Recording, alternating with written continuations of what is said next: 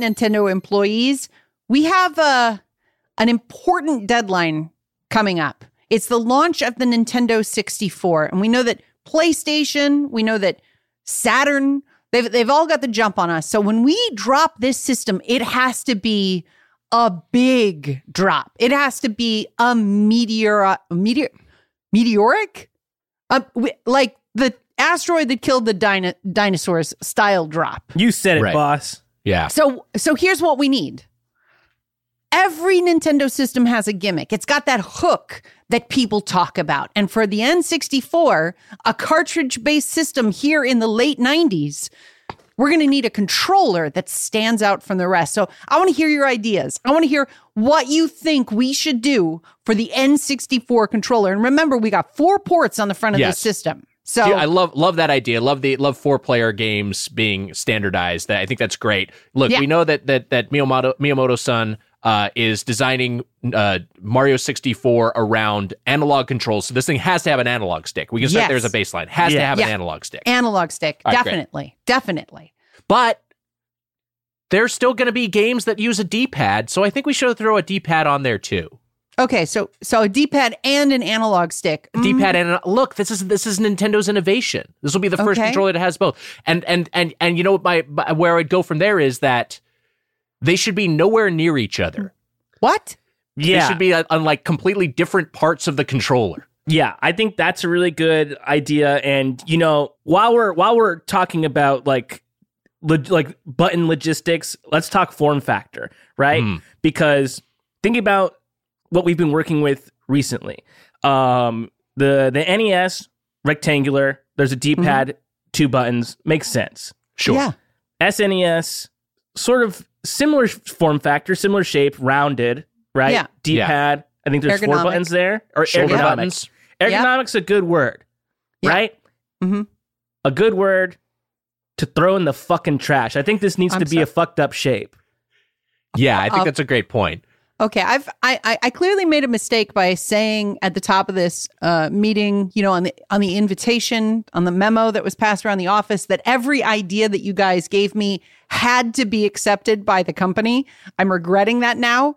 Uh, for clarity's sake, you said the D-pad wasn't going to be anywhere near the analog stick. So are you expecting them to be on opposite sides of the controller, like one on the left and one on the right? I wouldn't go that far. It's more that, you know, they're kind of you can't use the the same thumb to reach both of them at once. So maybe like one is on one part. You know what? I I I don't want to draw everyone's attention to this mood board I've created, uh, just for what the con the, the controller could feel like. As we see on here, I have Poseidon's trident.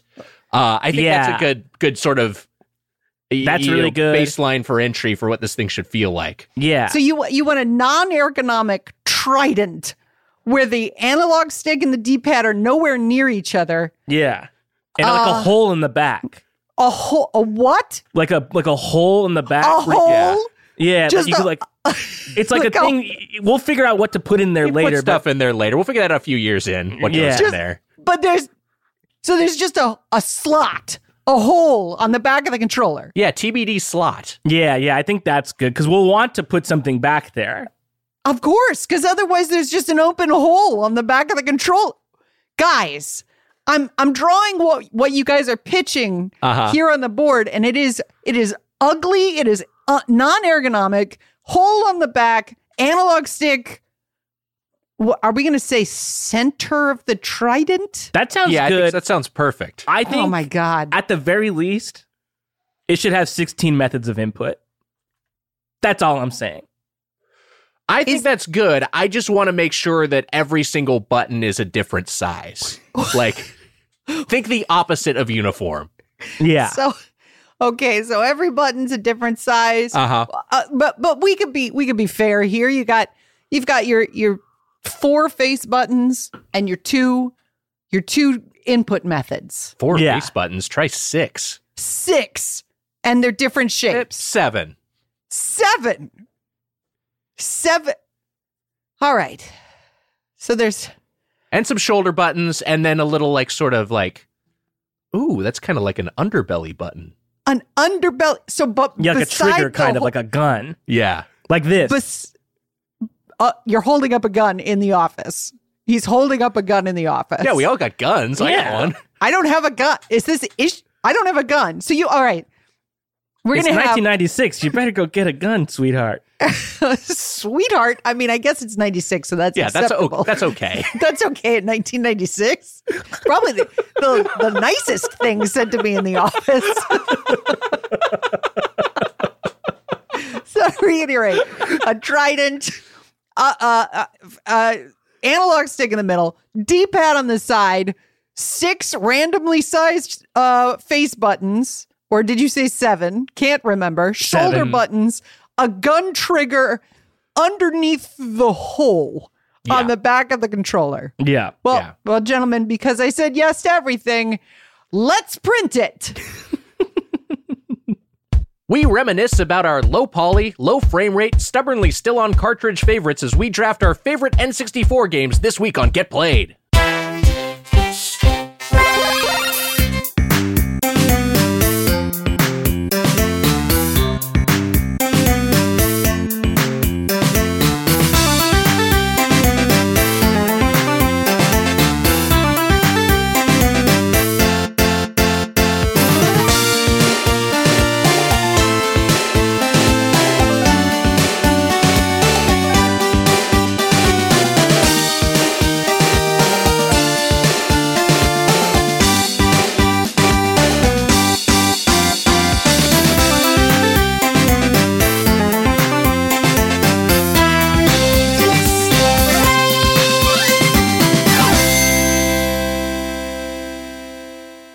Get Played, your one stop show for good games, bad games, and every game in between. It's, let me take that again. It's Yeah. not enough enthusiasm. It sounded great to me. If I'm, if I'm, if I'm listening to the show, all right, here we go.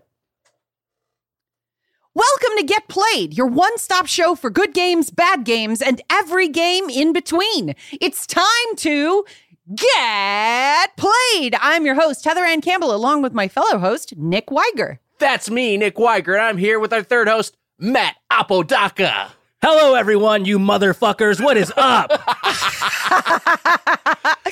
like I feel like that's a good energy to bring into the show because like Yes. if you're if you're listening, you're like, "Oh, I'm amped. I'm amped." Especially cuz we record the opening sketches after we've done the episode, listener. Yeah. And if the opening sketch happens to be really sad, it's going to be really funny to go into that energy. Which happens sometimes. Yeah, it is. We we had a we did a we did a restart. We start we did a first take of that like beginning like not our intro, but our just like our opening to the the show proper.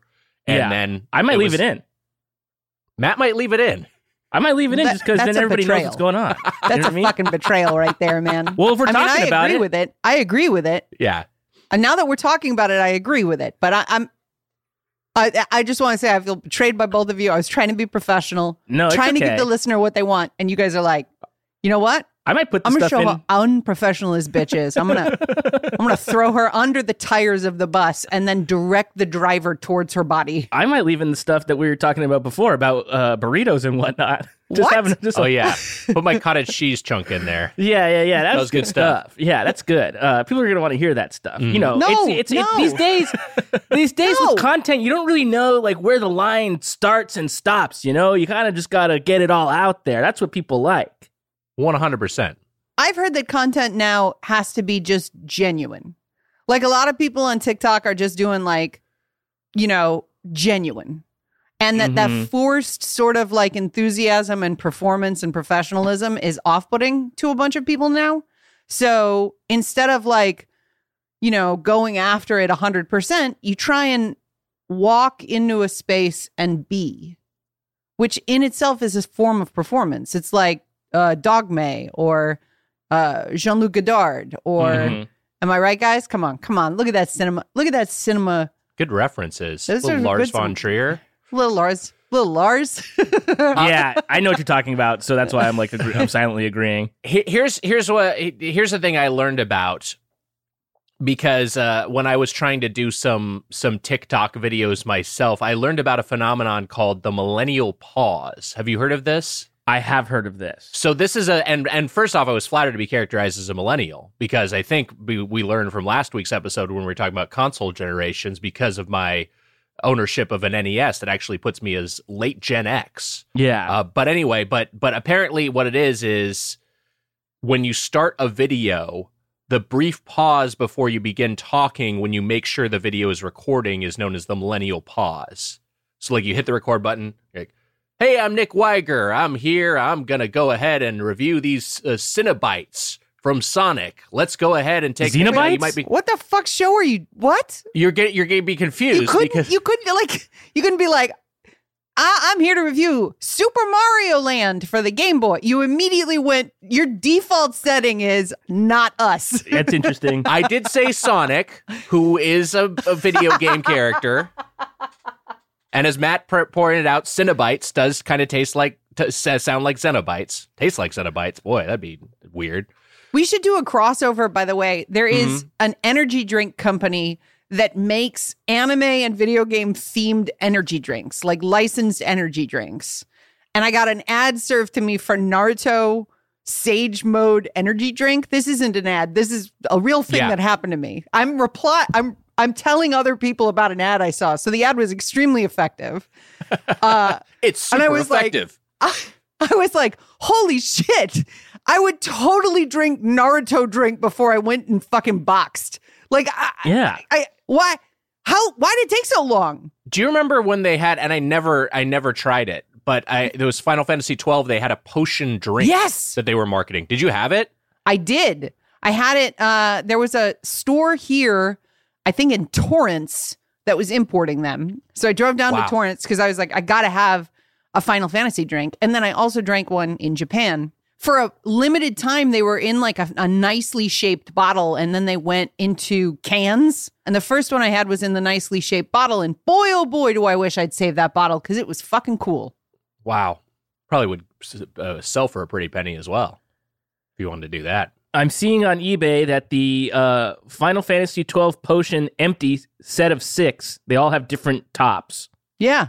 Premium complete collection is going for $99. It's not bad. Not that's a pretty good ROI. They're pretty Yeah. bottles, right? They kind of look They're really like a nice. potion Yeah. in the game. And then yeah, I I it, it was sort of a metallic like a like a Coke bottle was what I had the second one in. yeah, I see Mm. that here too. It's like a sort of like an aluminum bottle, like not Yeah. really interesting. No. It actually kind of makes it look like it's like worse. Like it it's, it kind of sucks comparatively. Looks like it tastes like shit. What was for that? Was that Final Fantasy 12 or 13? I thought it was 12, but I could be wrong. It's 12. It was 12. Okay. And that's a long Yeah. time ago. I was still a games journalist. It's that that's what you always find out. And hey, we're gonna get there in a second. But it's it's like it's I I, I always love the meme is like this is what you think Final Fantasy was 20 years ago. And it shows like, you know, Final Fantasy six. And it's like, this is what it actually was 20 years ago. And it's like Final Fantasy 10. And you're like, fuck. God damn it. Fucking old as shit. Wait, I want to know. of time is crushing.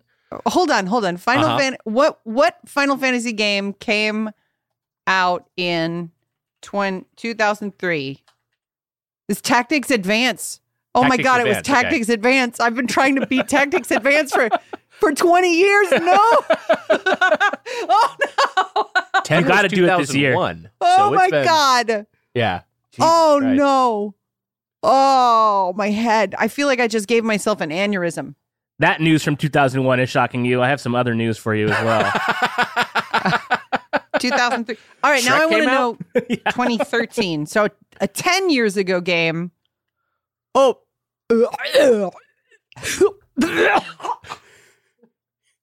I just saw this and I it made me throw up. this one is good. Oh my god. No. Oh no. 10 years ago was Final Fantasy 14, the online game. Yeah. That was a decade ago. Oh, What? the Realm Reborn came a little later, so it wasn't really the oh, game we know now. And don't forget the Final Fantasy 10 and 10-2 HD remaster. Oh, sure. Oh no. Oh my god. Well, live on the show, I had like a crisis. Yeah, you threw up. I looked at a game title and I threw up. oh my god. Uh, we we have a little bit of business to get to at the top of the show, which We is do? that I found out from our Discord server Oh, yeah. that people are missing out on what the We Play You Play is. So it's it's uh, it's a combination of, of people who who batch listen, who listen in binges, Oh, and then there's man. also yeah. I'm really excited. Are we going to play Sonic Frontiers again No, so that people I'm, can? I'm fucking in. we can't. I returned my copy. We can't do it. I've never done that. I Um, can't buy it twice. Shout out to shout out to Tyler at the at the Culver Farmers Market, who I see and, and talk to every week, and he was ta- he listens to the pod, and Wow. he, he mentioned um, so- he was like, I just beat Sonic Frontiers. I was like, yeah, it's like it, it's like it fucking rules. He's like so, he's like so happy about Okay, it. Tyler rules. uh, but um, yeah, I, we're not going to play Sonic Frontiers again, but we are going to try to move. I am going to try to consciously move the We Play You Play announcement. What this month's game is for our our, our long episode uh, where we discuss one game at length at the end of each month. I'm going to move that to the top of the show as opposed to the end of the show in that big uh, paragraph of announcements. So hopefully more people will catch it. So. That said, we haven't decided what our We Play You Play is. So Why I don't thought we we decide right here? That's what I was gonna say. month to talk about it. Good- Shut up. no, let's let's let's let's let's decide right now, right here, right now. here here are the two candidates I think we we we uh, narrowed it down to in our text thread. Both remakes of Yeah. beloved games. Uh, Yes. Dead Space, Fortnite. No what? Huh? Dead Space, and GoldenEye. Wait, wait, hey, we could do a Fortnite. I mean, no, we've already done a no, Fortnite no, no, episode. No, we can't it's do a little early. Fortnite again. Nobody would be Um, mad. Wait, so GoldenEye or Dead Space? Yeah, and GoldenEye is Yes. not necessarily a remake. It's more of a just like a Just a, port. re-release. Yeah, yeah. Wait, if that was the case, could I play it on my N64 or would I have to play these new versions? No, I think you can play it on whatever you want. You can play it on whatever you want. Honestly, it would be a good perspective to play it on the N64. We also could pull this. I'm not saying we have to pull this, but I that's don't an think we should pull could- it. I think we should do we it should right just here. Okay. So here's the, here's here's my perspective on this. One, I've never played Dead Space. Okay. So this is an entirely new experience for me, potentially. Yes, Yes. same as me. Uh, Matt is also a, a famous coward. Uh, Yeah. and uh, it's a very scary game. It is? yeah, It's supposed to be fucking terrifying. John Really? Carpenter tweeted that he loved it. Oh. the comparison to a- we were talking xenomorphs earlier, so it's like it's it's it's alien esque. So my okay, so my scale just got tipped. Oh, I shouldn't have said that. Uh, John Carpenter said it was uh, whack. he said, "I'm done with games. I'm going back to movies." He said this. That's cool. So here my perspective on this was uh, you know, first you've got your uh your Dead Space uh, I've never played it. So it would be totally new world, very exciting. Uh, but on the other hand, GoldenEye is like a Beatles album at this point. It's like one of those things you should have done. And I played it back in the day, but what like playing it again 30 years later or whatever the fuck it is would be really interesting. I I agree. There's some like I I was leaning Dead Space, and the more I've thought about it, the more I wonder if we should just try to do the gold the like the comprehensive Golden Eye episode and talk about like you know how what it feels like to play it now, what it felt like to play it back then, and kind of its its its arc and legacy. And I think there's something interesting about trying to figure out its place in you know the the gaming pantheon and the N64 pantheon because it was really cool at the time, but also it is it is not a game that's like necessarily aged gracefully. But it is one of the first games that had a dual analog control scheme. That's huge. Even though it didn't have dual analog sticks. I I didn't play it that way back in the day. But the idea of holding two N64 controllers in each hand and dual analoging my way through GoldenEye might be kind of fun and interesting. It, an all-time dorm room game. Where where do the where do the because like hot seat multiplayer slash you know in in person couch multiplayer is kind of gone the way of the dodo. But that that was the the the heyday. The N64 the 4 Mhm. controller ports and you know the Dreamcast with the four controller ports and uh, it, people were playing just games in front of one TV. Halo certainly up there. GoldenEye up there. Uh, I think I feel like Smash Melee. That's partly my own experience, but you know, d- one of those all-time The guy game, BMXXX. the guy game for sure. Yeah, Uh, all-time dorm game. All right. Here's my pitch is this. Mm-hmm. We play, you play Dead Space, an episode about GoldenEye. Wow. So we kind of have have our cake and eat it too, but also that's a lot more work for both of us, for all Yeah. of us. it's true. Yeah. Yeah. Okay. Well, when you put it that way. Yeah, comes two full games to try to play through as opposed Well, to one, Okay. which is still which is fine. We can do it. we have done it. I mean, remember a month years ago, we would play like both ET and the entirety of uh Dick's Racing Cox, uh, a Windows 3 1 adventure. game Yeah. of the year. Game of the year. uh, my pitch, I guess it's not necessarily a pitch. I'm just unpacking these two ideas, right? Yeah. Like, I sort of. I don't have a problem with playing Dead Space. I'm interested in Dead Space. I watched a video about Dead Space the other night to see how scary it would be for me to play, and the video scared me. But I, I wouldn't mind playing it. I've also never played GoldenEye. Holy That's shit. fascinating. Yes.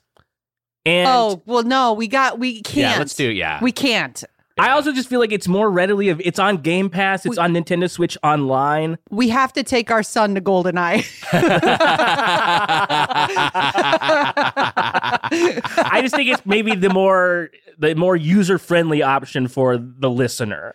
Yeah, there might be. It's it's it's not like a you know a full price seventy dollar game that you'd ha- that you'd have to buy to play along. Although people have played, de- you know, it's a fucking re-release, Yes, so people have it's played also- the original. yes. They'll be able to have their own reflections on it. But yeah, I, I, I think that's a good that's a that's a nice thumb on the scale for GoldenEye. The the fact that the fact that it's readily available, doubly so. The fact that Matt's never played it. Let's do let's do GoldenEye. Fuck. Wow, we're We'll doing talk it. about it. All right, All so this month we play GoldenEye 007 coming Monday, February 27th if you want to play it. and along. this is how democracy is going to work going forward. There won't be a poll. There won't be an election of any kind. You won't get Right. to pick. You'll just get to hear three people decide. later today, I'm going to storm Apodaca's uh, house and demand a recount.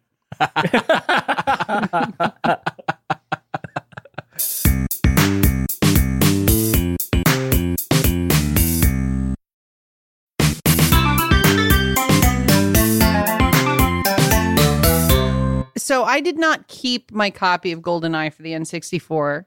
It is not in my hole. Uh, but I do have an EverDrive for my N64, which is the way I was going to play it. Uh, but I'm I'm I'm poking around here in the uh, on eBay, and this is an inexpensive game. Oh, Yeah, it's 21 bucks. oh, there were so many copies in the wild that I feel like it's just if you just want cart only, you can get yourself a 007. Wow. Yeah. Maybe I'll, maybe I'll get myself the actual copy instead of uh, playing it on EverDrive. Well, there you go. Well, hey, that's what we're gonna be playing. Little GoldenEye later this month. But right now, there's some other games we've been playing. Team, what are you playing? Ooh, what are you playing? I brought that energy just like you guys. Yeah, I appreciate you sitting there patiently through that uh, pro- extended prologue before we introduced you, Resident Evil Merchant. I was forced by the company to delete my Tinder profile. Tinder forced you? Yeah. Okay. So, you know, as an update to my personal life, uh, was uh, was asked. Uh, no, I was. My account was blocked. It was blocked. Yeah, permanently. Okay. I got a I got a cease and desist. That's tough when you get the cease. I- feel like those that's always a package deal. You don't ever just get the cease or the desist. It's always a cease and desist. You, I mean, you may have more experience with that sort of thing. What? Wait, what? Just the cease and desist order. It's always the, the both at once. You don't just get the cease. and it's sort of like it's a little redundant because desist also means cease. yeah, are there synonyms? What are we doing here? Yeah, Let's save some time and save some syllables. Just have it be a cease order. yeah. Come on, I don't know. I'll get off my stop soapbox. and Sorry. stop. I'm fucking pissed. If you're a new listener, hi, I'm the Resident Evil 4 merchant. And in the game, I ask people, what are you buying? But here in uh, Get Played, I ask, what are you playing? But I also have an extensive backstory.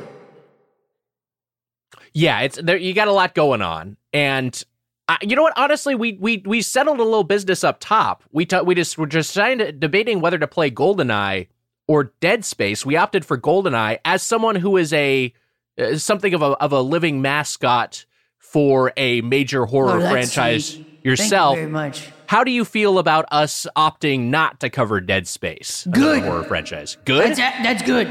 I auditioned for the lead in that game. oh wow. Yeah, I was supposed to be that helmet guy. Uh huh. What's his name? Isaac? Yeah. I, I mean, helmet guy. He's commonly referred to as Helmet guy. Three Yeah. eyes, man. Yes. Uh, but uh, yeah, they, they, they wouldn't let me. Uh, they, they said, you can't be in more than one game. Uh, that's probably good for just because yeah, it implies like a shared universe. If you're if the Resident Evil merchant was the lead of of the Dead Space franchise, It's horseshit. Mario's in so many fucking games. Well, yeah, but Mario's kind of doing his own thing, you know. I mean, you- you're not really comparing yourself to Mario, are you? Yes, You are. You don't you're not a playable character. I'm the Mario of Resident Evil 4. What are you buying? You, can You put think- that. Uh, put me in a kart racer. Resident Well, Evil yeah, Golf. you'd be in a cart you'd be in a cart racer for sure. But like uh Dry Bones is in a cart racer. He's not like the lead of the game. Would I love to see a Dry Bones game? Yes. Yeah, Dry you're more of Bones a is Dry a turtle. Bones. It's a turtle that's a corpse, right? It's a skeleton. Yeah. skeletal turtle. Think Yeah. about what Mario's seen. Yeah. but He's seen some shit. It's horrible. I think his sort of sunny outlook on life is the only way that he's able to endure that. We gotta be nicer to Mario. Yeah. Guys, I feel like we're stalling for time that we don't have. So, what are you playing? Uh, thank you, Resident Evil Merchant. I will go first. Uh, I will I will dis- uh, discuss what I've been playing briefly. Uh, first off, uh, making my way through Sekiro. I'm not going to talk about Sekiro because I've talked about that in previous weeks, and it's I'm reading a book on mindfulness, and you know what? Here's a sentence that stuck with me: Things take as long as they take, and so I'm gonna beat it when I beat it. All right. This is fucking bullshit. This but I am going to beat it. I'm, I'm working on it. It's great. That said, what I'm going to talk about because I wanted to play something else, so I had something something to discuss. Uh, uh, so I went on the Steam store and I saw that Jurassic World Evolution 2 was on sale. And I went, I was like, fuck, this is on deep discount. It's like 70% off. I'm going to buy this fucking thing. I'm, I'm curious about it. And so I bought it. And then I went on, I booted up Game Pass and I saw that it's on fucking Game Pass. So I got myself a refund of the Steam store and just downloaded on, on Game Pass. But I guess, you know, that's like a little bit of a of a life lesson I just picked up there. If you see something on deep discount on Steam store, double check as to whether or not it showed up on Game Pass. If you see something on deep discount on the Steam store, it might be on Game Pass. Thank you. Thank you, Mr. Foxworthy. New character for the show? We're going to throw Foxworthy in there with the Resident Evil merchant? What's up, everybody? It's me, Jeff Foxworthy. I'm smarter than a fifth grader. Very good. Uh, the so here's here's what this game was, or actually here's more what I thought this game was, and as I played some of it, I started to feel like I wonder if this is maybe not what I'm looking for. I'm not, I'm gonna mess around with it a little bit more, but it, it, I'm glad it's on Game Pass. I my understanding is that this was basically like roller coaster tycoon in the Jurassic Park fr- world, like uh, the, this Jurassic World tycoon. I thought that's what we were what I was getting myself into. Um, it is that, but it's also like a little bit more like it, in the sense that it's just this real time sim game where you are kind of overseeing Jurassic, you know, like a, a, Jurassic World sort of, you know, park slash zoo slash however you want to characterize it. But it's also got some surprisingly active gameplay in the sense of like, okay, there's a there's a fucking dinosaur over there's Triceratops who's running wild, uh, and you got to go capture him. You end up like piloting a helicopter Mm-hmm. and like Oh. taking the helicopter over there. Like you're controlling the helicopter. It's not just like like oh, I'm dispatching this helicopter to this uh, location RTS style. It's like I'm actually like physically controlling how this one, you know, it's it's uh it's it's it's speed and its uh, altitude And then as you get closer, you go into another mode where you're like you're taking a fucking sniper rifle and you're shooting this fucking thing with a tranquilizer dart. And like you know, like you're aiming it. And I I, I there's part of me that's like, this is kind of cool, but also part of me is like, this is just not what I'm looking for with this experience. Like, you know, like oh, I've got to I got to take a ranger in to go investigate uh, you know, this uh uh this uh Diplodon or whatever. I got to go because he's sick. Like, okay, I got to drive the truck over there. Like, I, I don't know. Like, I, I kind of wish it was a little bit more in direct control, but but whatever. They made two of these things and they're they're successful. So what the fuck do I know? Um, but yeah, I was kind of hoping for a little bit more management from a a, a, a grand strategy sort of uh, standpoint as opposed to you know kind of getting into the nuts and bolts nitty gritty of moving shit around that said, it's cool. I I think my other my other strike against it is not its fault. It's just where the franchise is right now because Mhm. is so set before is so much set as a prequel to Dominion, and Dominion, real big, uh, real big pile of dino poo. That that movie's no good, and uh, it's fucking. It, it- it's just got a lot of that within it. It's just got a Mhm. lot of like, okay, here's here's a Bryce Dallas Howard sound alike giving exposition that's pertinent to where we're going to end up in the uh, uh the Dominion uh, like completion of the Jurassic World trilogy and I'm just like I just don't give a shit about any of this. I don't I don't care. Uh, but I don't know, it's kind of cool. I'll mess around with it some more. And it's on Game Pass if you're interested in Jurassic Park, check it and and sim games, check it out. It's always funny when they get like a sound alike for somebody who's just like normal.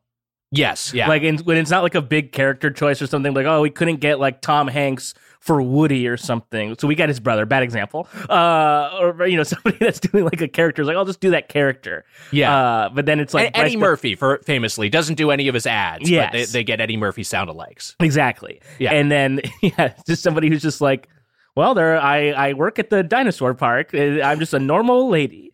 Yes, Uh, yeah. They get they get a normal lady for that. That's funny. I like it. I think they have real Goldblum is the thing. I think it's actual Goldblum does some oh, of the he'll show up. Good man. Yeah. You Yeah, ask him to go anywhere, and he's like, "I'm fucking there, man." You got a piano? Um. Okay. That, that that's uh, that's what I've been messing around with, other than Sekiro. Uh. uh Matt, Heather, how about you? Well, in Fortnite, beep, beep, beep, beep, beep, beep, beep, beep. Welcome to Fortnite News. It's your segment with host Heather Anne Campbell. Hi. Things are changing on the island. Dragon Ball powers have been introduced to Fortnite. And so you can power yourself up and perform a Kamehameha just like your heroes in Dragon Ball. Has Heather seen any Dragon Ball? No. When you use the um My Hero Academia powers, your your main character Deku shouts smash and it's awesome. Yeah. Shockingly, the Kamehameha is like Kamehameha. It's like very like grating and high pitched and weird. Uh I, I I expected it to be like the thunder of like a a a a big burly dude, but it sounds like you're squeezing air out of a snake. Uh, so I don't know if that's an I don't know if that's an in-game, uh, in-world, in in anime. If there's an explanation for that, but boy, was I surprised when I heard that voice for this first time. In the in the limited Dragon Ball that I've seen, it is just they are just screaming all the time. so it sounds correct. So uh, I've been I've been playing uh, Fortnite with the new powers. It is a little bit chaotic on the island right now because you've got two separate anime powers plus the limited ability to fly. So you know it's not just guns on the ground and a couple of hammers here and there. It's it's people flying around screaming and blasting each other with anime powers. I love it. It made me think a lot about like the things that I wish you could do in in Fortnite. Like I wish that Naruto powers were introduced. And I've thought a little bit because you know you daydream when you're sitting around. Uh, Sure. Sasuke, one of the one of the heroes of Naruto, has a power where he can like freeze you in place if he looks at you. So I thought if you were making eye contact with a character when they pulled off that move, that your character would freeze in place and be open to like incoming fire. I thought that would be interesting. Uh, if you want to hire me as like a dev on Fortnite, Yeah. Um. Okay. I'd be I'd be invincible to that because eye contact. I don't do that. Yeah. um, but anyway, uh, I've been playing. Uh, got a crown with uh with our listener. Um, I forget what his name. I don't know what his name is in game. It might be the Hmm. same as it is on our forums. Uh, it's Ed- Edard eighty eight or something like that. Yeah, and actually, Um, I have a question from him about Fortnite oh well, for, you, okay. for you. Oh, well, he may have for us. asked me in game because we we uh we crowned. And if you're a listener who likes playing Fortnite and you want to squat up, uh just fucking join, man, because I leave my party invites open to the public. I won't say my name hmm here on the show because that feels like it's too much, but it's available. I mean, like if you really want to play, you can just look me up. And Yeah. I'm sure some monster is gonna put my name in the fucking Discord Don't be chill. just be chill. But I'm out there. Uh, and you can squat up and just don't. So, some of the people I've played with don't tell me who they are until after we've played around. So just introduce yourself. Be like, hey, I'm a listener. Let's let's party up. Yeah. Instead of just like, because I'll get like a bunch of requests and I don't know who anybody is. Uh, all right. So that's your that's Fortnite news Yes. from Heather Anne Campbell on Get Played. I guess I'll ask the question. Let me just ask this question right now because it's right in front of me. Great. And it's about Fortnite. And we're still sort of in the Fortnite zone because I think Okay. we played. I because I squatted up with you, Edard, and uh, and Kumo the other day. Yeah. Uh, that was really fun. Um, what do Kumo you guys is not a listener. He is an old time video game friend. Very cool. Could yeah. be a listener though? You got. to he. I don't think he. You should he's listen. got too much in his life. He better listen, No, or I'm never playing it. Just kidding. I would never subject any of the people I legitimately know in my life to listening to this show. You better listen. Uh, the question is, what do you think about the kid LAROI or Lo- oh, see, this is I'm getting old. I read this wrong. Uh, the LAROI the Kid Fortnite event and interactive music videos ex- slash experiences in general. You did one before. Uh yes, I've done one, and I did the kid. Is it Kid LAROI? Is that how you say I his think name? it's LAROI the Kid. Oh, the, well, either way. Uh, so I did his in in world concert. Uh, exposed myself as a, a as a bit of a a radio pop uh noob. Wi- uh, Mhm. newbie, uh, uh, uh, uh, uh, NPC when it comes to listening to music. I thought his main hit was a Justin Bieber song.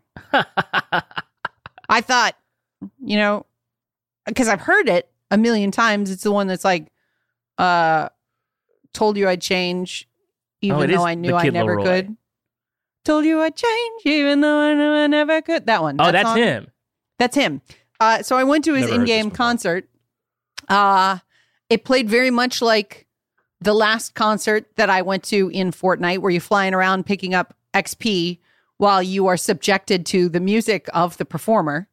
Um, I guess there are so few pipelines to introduce people to things in the world Hmm. that all of the cross promotional stuff that you see in Fortnite, I'm like, good, fucking like, I would, I would, if I'm, if I'm playing as the Xenomorph, that's brand awareness for Fox or Disney. Oh my God, it's Disney. It's Disney brand awareness. Oh yeah. Holy shit.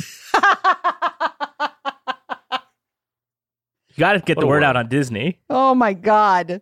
Um so yeah, you you it, it's a an interactive experience where you start start from the bottom now you're here. you start from the like uh, like a block party where he's performing and you go all the way into his house, you inter- you interact with his furniture, you smash it up, throw a crazy party there, then you go to like a big huge stadium concert and it's like, "Oh, I'm tra- I'm tracking the tra- trajectory of this man's life. And once in a while, you'll see a video of him, like it'll be a full screen video of him speaking to you in Fortnite ish terms, but he's a terrible actor. Mm. So you have these like emotive songs, and then he'll be like, All right, guys. You think we're we're gone crazy already? Wait till you see what's going to happen next. I invite you to my house. That's so funny. Yeah, I, I like. Uh, I understand it with athletes like you know like they'll they'll have like the NBA 2K career mode will have uh, like you know like an actual player doing some voice work as themselves and a lot of times that performance will be pretty you know stiff and wooden um I don't understand it I've never understood the singer who uh, who can't act that feels like a disconnect to me because it feels like such a natural sort of like that's the same Yeah. performance muscle, right? But I, I guess I'm just I guess there are actors who can't sing, so you know what that that's that's that's just uh, that's my own bias thinking of of so many great singer turned actors. But But it is like there is like, you know, a level of showmanship, right? yes, Where yeah. it's like that's why like everyone thinks that like Justin Timberlake should be a cast member on Saturday Night Live or whatever. Mm-hmm. They're like, oh, he's like he just has that natural charisma. good actor. I think it's hey, he was great as Sean Parker. Yeah. No, it's cooler than a million dollars. A billion dollars. Yeah, he's fucking right. It's so funny right. that like a billion dollars seems like not that much money just this much longer, even though Yeah. it's an unfathomable amount of money. Yeah. Well, we all have a billion dollars. That's true. Like lotteries routinely hit a billion dollars now. Yeah. God, we're, We're- fucked. We're We're fucked. gonna have yeah the the the world is headed towards there are four trillionaires, and then the rest of us are just like working for various apps as freelancers, like just delivering things to each other. Death Stranding. We're just headed towards Death Stranding. Man, let's uh let's wrap it up then. Let's get fucking get there already. Jesus. Uh, Matt, uh, do you what have you been playing? okay, so for me, uh, I'm still playing Jak and Daxter uh on my Steam Deck and I'm fucking loving it. I'm about halfway through it at this point.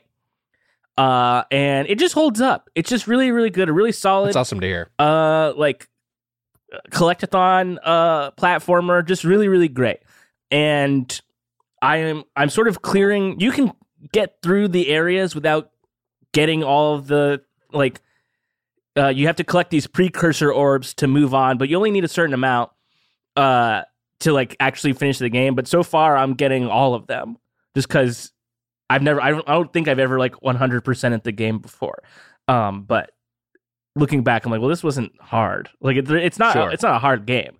Uh, so I'm doing that right now. But I also want to shout out. I got back on Twitch the other day on our Twitch channel, twitch.tv slash uh, get played pod, I think it is.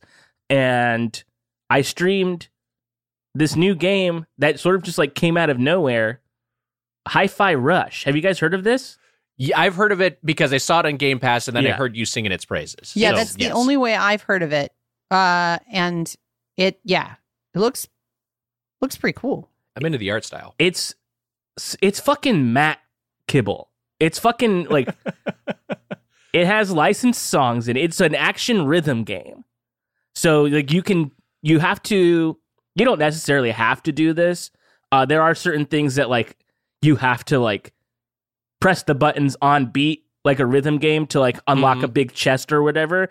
And then your fighting style also is on beat to the music too. Um and I don't know if it's just that it's like very easy or I'm just like good at it, but I was just like having a blast with this thing, like blasting through, It's like ha- having no problems with it. Um, but there are things that are like there are visual cues in the world. Like everything is moving all the time. So like if you if you lose the beat for some reason, all you have to do is look at another part of the screen and then be like, okay, it's going like this. I'll start pressing the buttons uh in in, in that rhythm. Uh and he's and the guy's always tapping his foot too. Chai is the main character's name. And it's it's a fucking blast. It's so great. It's such it was it got it was getting a lot of attention last week because it like came out of nowhere. It's the director of um I think Evil Within or something. Okay. Uh, so it's like a very different game for that studio. And uh, but I guess it's been in development for quite a while. But it's it's it's a blast. I, I highly recommend people checking it out. I, yeah, I I streamed it for a couple hours the other day, and it was just a, a delight. A really really fun. The art style is like it looks like a cartoon, but like in that that like Spider Verse kind of way, kind of. Um, and it's it's it's great. I highly highly recommend it. It, it looks like you know. I was, I was watching some videos of it. It looks like very you know a, a super the super lush palette, uh, the, the cell shaded. It it kind of reminds me of a of a Jet Grind Radio or an Elite Beat Agent. Yes. like it's kind of that sort of look to it. Absolutely. Yeah, Uh, looks great. It's That's it, pretty cool. it's it's really really cool. Um, it has music from like the Black Keys and Nine Inch Nails, uh, and it's it's fun. It's just it's you it's just it's just a blast. I yeah, get into it. It's on Game Pass. Uh, it's also on the Steam store. Um, but it's it's really really great. I get this is this is me like thinking too much about the future, uh, which again, you know, that I, I gotta heed the lessons of this mindfulness book. Uh, but I, I was gonna say the when I when there's licensed music in something now, I get preemptive anxiety about when there's going to be a, a rights dispute about it and it's not going to be available anymore. Oh, you know what I mean? yeah. Like I'm just always like, oh yeah, ten years from now, this game was an unexpected classic, and but now that you know they're not they're not willing to fork over the money to pay for licensing for the Black Keys song, so now the Black Keys song is out, and it's just some generic sounding, you know, piano pop. or Well, well, with this game, because I had Mhm. to turn it on streamer mode to stream it. yes, It has like sound alike tracks. okay, already built so into it. That's the solution. Yeah. so great. they could just swap it out with with this one with whatever the the sound alike is like and it's you don't miss the license song really because it's it, it's almost a very similar like it's almost the exact same song it's just a little different um but it's it's um really really fun so nick worry not my friend All right, I'm gonna I'm gonna play this fucking game because it looks it looks great. it's yeah, really it really cool It looks really good. By the way, you said Matt Kibble. Uh, should we call that matt nip that's kind The of what i catnip? was thinking Matt, i kind of i fucking forgot the words You love cats. It was right in front of me. My my mug says "cat dad" on it for crying out loud. He's holding it up. It literally does. wow. what the? F- I fucking dropped the ball. What the? I'm, I'm done. Uh, the way you brought cat the cat dad mug into frame, just as you said it. It's just true. It's true. A nice gift. Heather, does yours when we're talking about things that we're seeing in frame, does your sweatshirt just say human? Uh so the top of it says human, but it's a Okay. brand, and the bottom says made, human made. Okay, got Okay. it. Got it. Yeah, but yeah, in in frame currently, my sweatshirt just says human in like Yeah, in like uh varsity letters. yeah. Yes. That is really funny. Nick, I just see I just see a bunch of code written everywhere on your walls. Is that? Handwritten. Yeah. Yeah.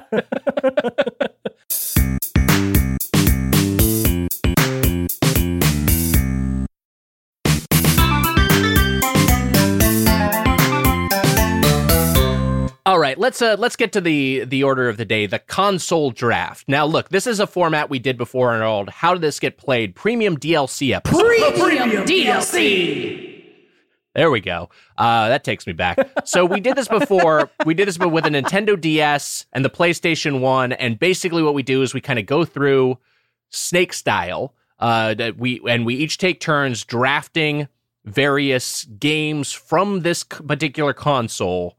Uh, until uh, and you know once once it's a draft, so once one's taken by somebody, it's off the board, and we're just trying to f- figure out our best library. So this time we're talking the Nintendo 64. Can I can I make a request that we don't Please. do this snake style because it was exhausting to do it. Well, okay. Well, you don't know what you you have a different definition for what snake style is than everyone else. Yeah, Snake is it's just the order in which it's supposed to go.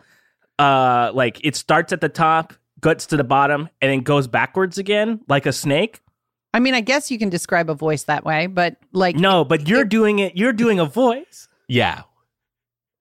You don't have to do the voice. I don't want to do the voice. It was exhausting. You don't have to. It's okay. You don't have to. That's I'll not do the, the, fir- of it. I'll do the first one snake style, but then I would I'd really prefer if we just became like if we just did it regular style. Here's my impression of snake style.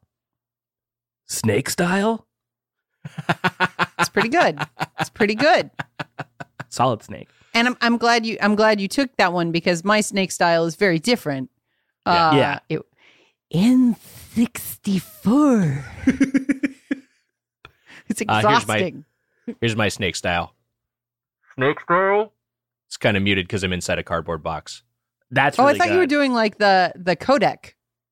Oh, that's also good. It's pretty good. It's that too. I thought you were like a snake with like a its tail in its mouth, and I was like a little on the nose for Nick. Okay. so here's because the N64 has a small library comparatively. Like you could go Yes. deep cuts on the PS2 and make your like your ideal console draft. But the N64 has, you know, it's got it's got a few limitations. So I think whoever goes first in this draft, that's an important position to be in. Yes, I don't know how we determine that. Well, that that's a thing. That's a thing to figure out. I, I, I will- uh, yes, I was thinking of for for basketball heads out there, hoop heads. i this is like the upcoming NBA draft. It's a top heavy draft. There's there's two picks, two big picks up there. Victor Wem- Wembanyama, uh, Scoot Henderson. You get one of those, you're fucking. You're like, oh shit, I I, I won the lottery. Uh, but then if you're if you're not in those top two slots, you're kind of you, get you get some strategizing to do. So yeah, we're gonna figure that out. I, I think we're each gonna we're gonna go snake style. We're each gonna pick since the Nintendo 64 six to four games, i.e. five, uh, and then figure out who has. I don't know. We'll just just try to do our best to come up with the best libraries. But yes, this one is a challenge. As I was doing some prep for this one, I'm like, man, I'm not sure where I go after the first couple. Whereas I have my final three for sure. Yes. But the first two I'm a little nervous about because I don't know what's going to be chosen. All right, we got to figure out how uh, how who's going to go 1st I'll go first. Uh, Wow. The okay, Matt, will go first. no, I'm just kidding. No, no, no. We could have a No, more no, no, no, no, democratic no. way of doing Let's, it. I guess 'Cause we'll I'll go say- alphabetically. Apodaca, Campbell, Weiger. So you get two right off the Oh, bat. Weiger. Interesting. yeah, but missing out on the top two is really tough. In this That's really tough. We can let- let's. How about this? Um, ugh, I wish there was a. Oh, Maybe There's the no- person who goes first should be the one who has the most physical copies of N64 games in within reach. hmm. do any of you have a dice somewhere, or a, A die, a single die? A Single Not die. within arm's Not reach. within I arm's one reach. Wait, but how would that work? I would just roll and then tell you. That seems What the number is? Yeah. That seems like bullshit because I would just look down and be like, "Oh, I got a six. Okay. Well, What do yeah. you now know? that you do that. I got a virtual die at freeonlinedice.com and I got a six. So I think I'm first. You no. Um, I will also say this. I did not own a Nintendo 64. I have not played a lot of Nintendo 64 games. But I have a list. I, I think the I'm gonna say I think the the haggling over this is not interesting and and it it, it it hurts me the most. But let's just go alphabetically because then we could just get on with it. I'll I'll do two picks in a row. Uh, I'll I'll I'll do the turnaround. and I'll do my best. I'm good with that if you guys are. I don't. I, I wasn't paying attention to what you were saying because I was trying to figure out a method. So I'll go with whatever you said. Go back to alphabetical order. Great. Matt, Heather, Weiger. Okay.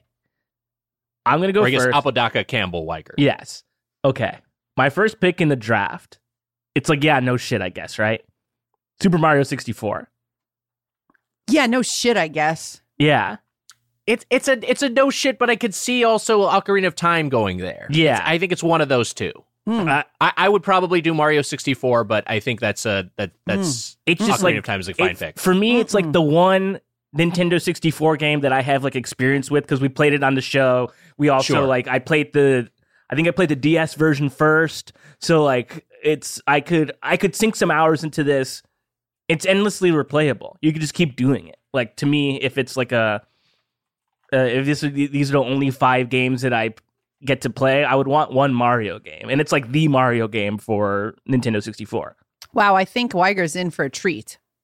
I'm in for a treat. I think he's in for a treat because I think I'm he's in not for a ex- treat. I think he's not expecting what I'm going to pick as the first game from my N64. But Matt, continue.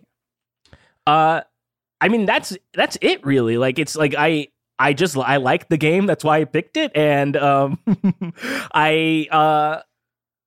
I, I yeah I didn't have a Nintendo 64 so like if if this draft if the premise of the draft is these are the five games that I get and I'm playing it on um the the console that it was designed for, that's exciting to me, and I would love to play uh Super Mario 64 on a Nintendo 64.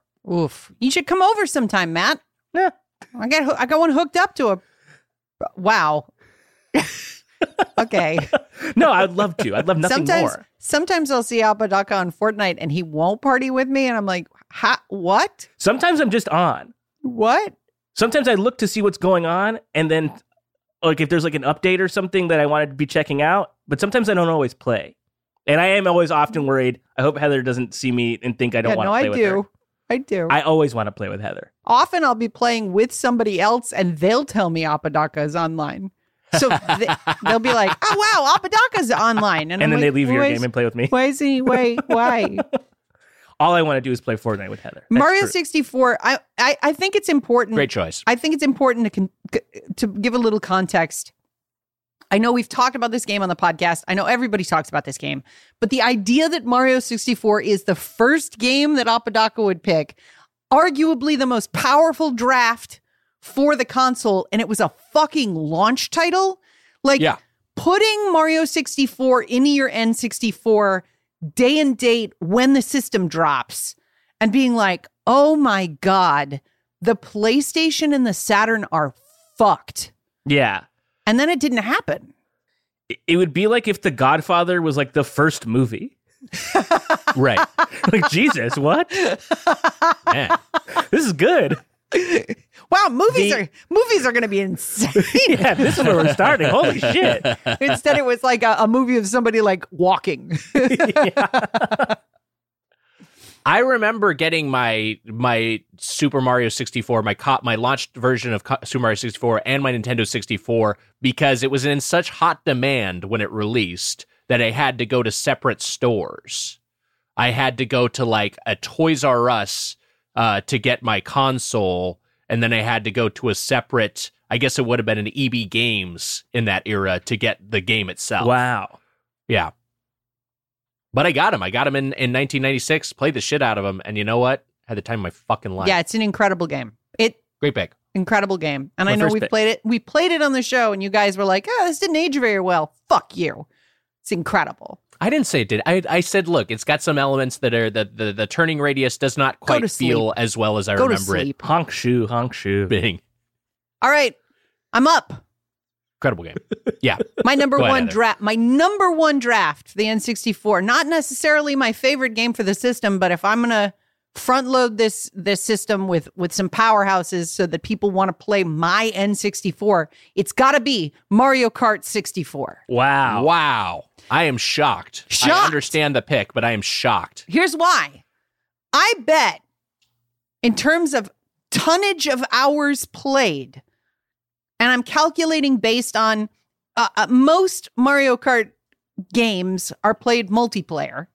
So you have to multiply the hours played by two at, at minimum, sometimes four.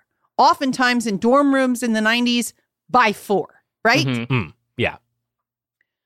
That means that for every hour, you're getting four hours.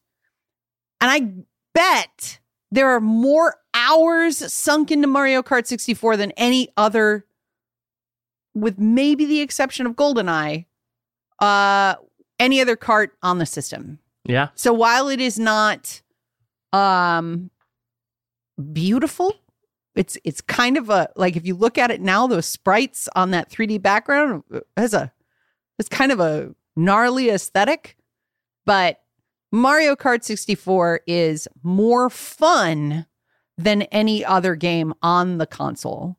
So Hmm. that's why it is my number one draft pick for our console draft of the N64. Remember when it was called the Ultra 64? God damn, I wish Yes, they'd, yeah. kept that name. Remember when the GameCube was called the Dolphin? Ugh, Wish they'd kept that name. you would. that that system barely squeaked by. Can you imagine if it had been called the Dolphin? Shaped like a dolphin instead of a cube. Fin shaped uh, discs. Uh, okay, so my I get two picks in a row here. And I feel like this is where I just win the draft, at least from my perspective. I'm taking both Zeldas from Holy this console. Two of the shit. best 3D Zeldas. Uh, Ocarina of Time, I'll take first because it has the better legacy. But then with my next pick, I will take the game that I actually think is a superior game. Uh, the Legend of Zelda Majora's Mask. Fantastic game. A- a- amazing they had two just mainline 3D Zeldas that were both fucking bangers. Uh, also a time loop game and just like it just does the time it executes the time loop better than almost anything still. Uh, so yeah, those are my two picks: Legend of Zelda: Ocarina of Time, Legend of Zelda: Majora's Mask.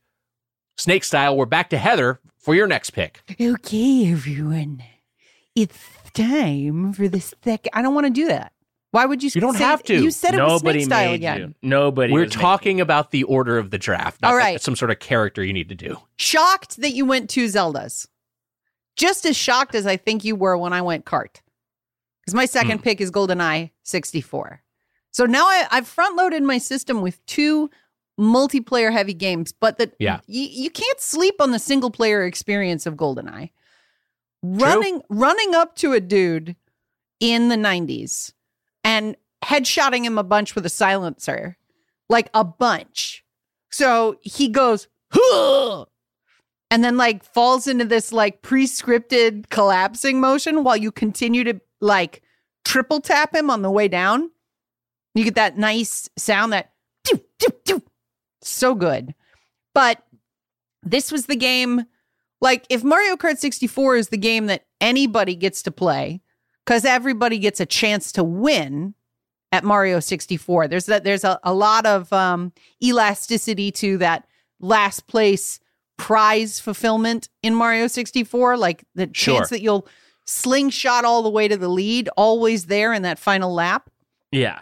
But GoldenEye multiplayer is a very rigorous video games game with a lot of direct competition between you and your friends. Um yeah, it's got to be GoldenEye. So those are my top 2. My my system a surprising multiplayer system. Yeah, better make sure you got four controllers. And four proper controllers. I yeah, don't want the, four the fucking proper player four to controllers. have the Weren't those Cats controllers like fifty dollars? they were really expensive, but Yeah. they're the kind of thing you look at controllers these days and you're just like, oh, the new the new PS5 controller is two hundred dollars. Yeah. Yeah. Okay, so Yeah. comparative bargain. Great pick. Great pick. Great, great Apodaca. pick. You're up. Uh, so this is where now I have to really start thinking because the heavy, like, not all of the heavy hitters are gone, right? But there are quite a few heavy hitters spoken for at this point.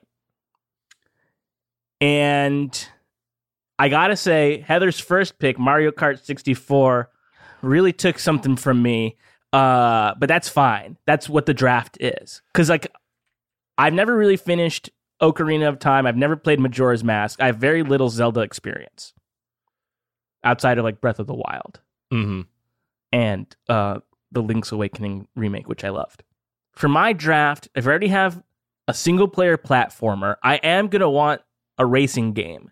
And I have two options. Hmm. But which one do I want? Which one speaks to me? Mm. Well, you have two picks in a row. You could take them both. I could take them both, but I think I only want one. Okay. Episode one, to be precise. Holy shit! Star Wars took one Episode One picks. Racer. No way! Oh my god! Oh, I thought that was safe. I thought that was safe. Nothing safe in the draft It was, Wow! on, it was on my big board. I uh, I didn't know if I'd be available for me. Yeah, because when we, did that. covered on the podcast. yeah, we did it with Lapkus, and it Mhm. was a it was a blast. It's great. Oh, it's like no. not great, but it's fun. It's it's uh oh it- no! it's it's. Uh, I had to pick it because uh, you know pod racing. Now this is pod racing. sure.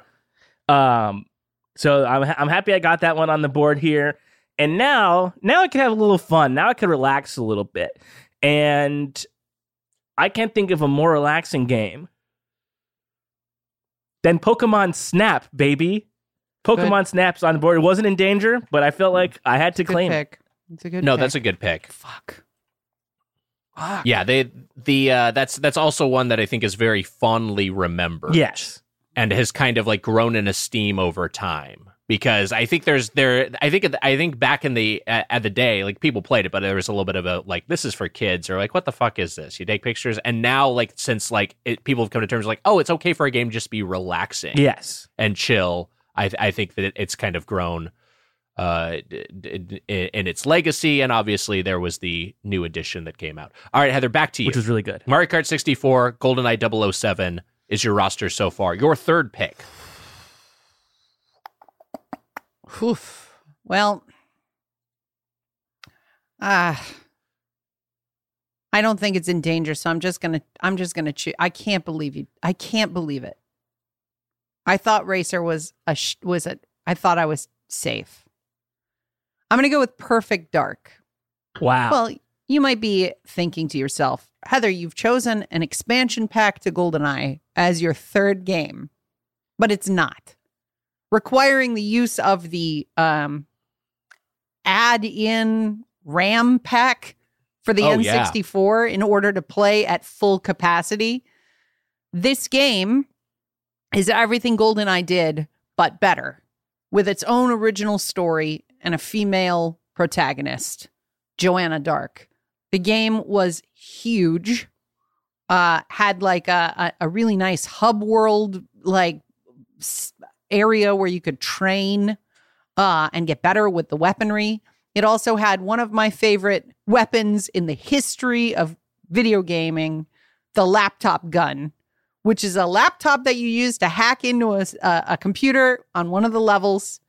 Then you fold it up, it becomes like a briefcase style automatic weapon.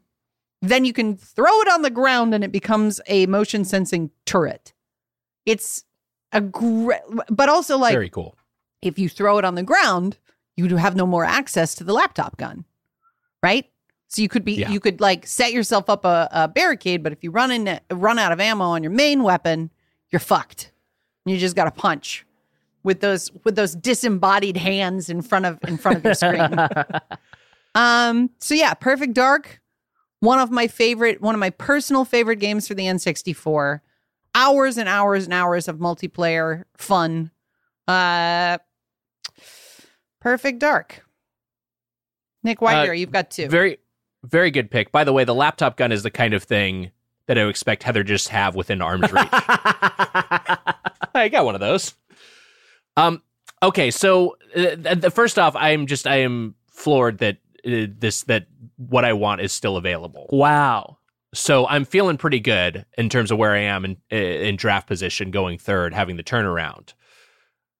That said, I I almost was like, okay, I got to have something third party, but at this point, I feel like I'm still going first party. Which you know, there were some decent first party games for this this console, or some decent third party games for this console, but I kind of feel like with these first party ones still on the board, I just got to take them. So I'm taking first off, uh, a, a, a we're talking we're talking multiplayer, we're talking dorm room games. I'm taking one of my picks. Obviously, it was superseded. Uh, it it, it, was the the next entry. Uh, it, it outperformed it both critically and commercially. Uh, but I still the original, damn playable. And you know what? It birthed the franchise Super Smash Brothers. Wow. I'm taking Super Smash Brothers. I got myself some four player action. And then you know what? After everyone's the uh after everyone's tired, gone back to their own rooms, and I got the console to myself for a little bit, I'm gonna play an RPG. Single player.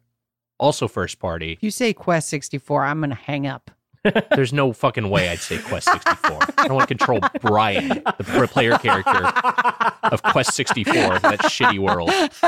No, I, I say first party. It's actually Intelligent Systems, which might be second party. I think it's still technically first party, but uh, Paper Mario is my pick. Wow. It's fucking aesthetically gorgeous.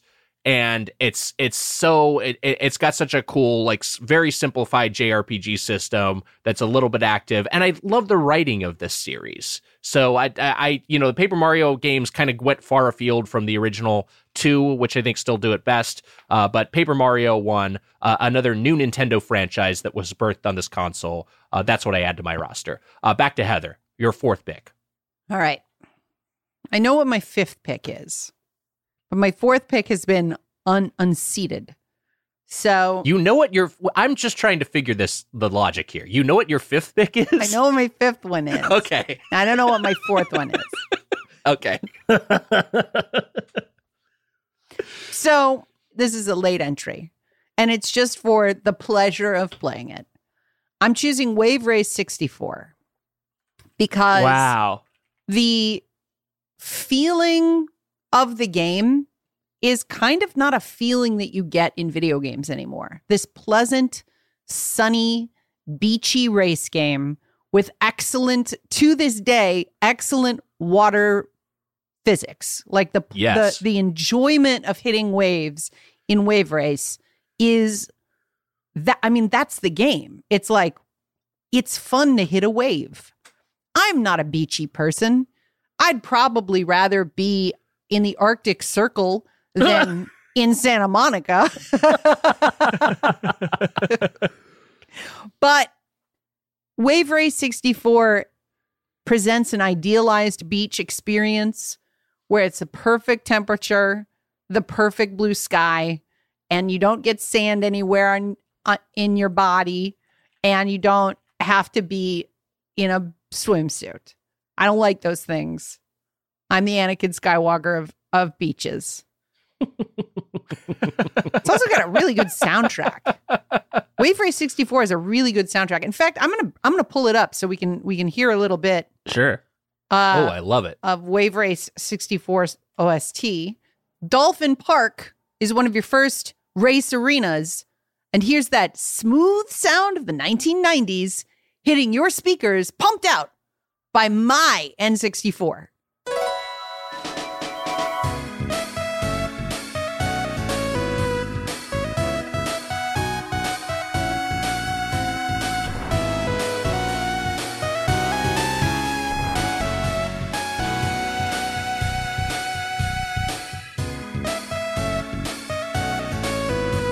God damn.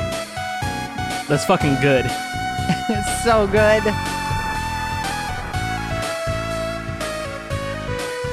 If you were on hold and this is playing, you're like, man, I hope they don't pick up. It's pretty good. Pretty good. That's a great pick, Heather. I think this is that's one of those games that was also like a system seller. Yeah. Like low key, it's like like that and Pilot Wing 64 were both just like, oh wow, this is what 3D gaming can do. Uh, and so and I remember like that that being like playing the shit out of that. Surprised the series has been dormant since the GameCube because they released like the the second they released Wave Wave Race Blue Storm and then that was and that, that was I think a GameCube launch title and then that was it. And I was like, that feels like that series has had legs. They could have just kept making them, but Yeah. you know, fucking whatever, fucking Nintendo. Uh, great pick. All right, uh, you've got Mario Kart 64, GoldenEye 007, Perfect Dark, Wave Race 64. Matt, you've got Super Mario 64, Star Wars Episode 1 Racer, Pokemon Snap, and your fourth and final picks, which will happen right now. Okay. So I know that I have the racer game, which probably did support multiplayer, but I feel like I need another multiplayer experience. It was just two player, but yes, Just there was two. multiplayer. I- yeah. And you know I got more than one friend. You know that. Okay. Sure. So I, I, I so I need I need I need a game where all three of my friends can play. And what I have left, I'm sort of at a, a bit of an impasse, you know? There's a a series of games I could pick from, but which one in the series? And I did a little research. This one seems to be of the ones released on a Nintendo 64 regarded as the best one. So I'm picking Wow. for my fourth pick Mario Party 2. Hmm.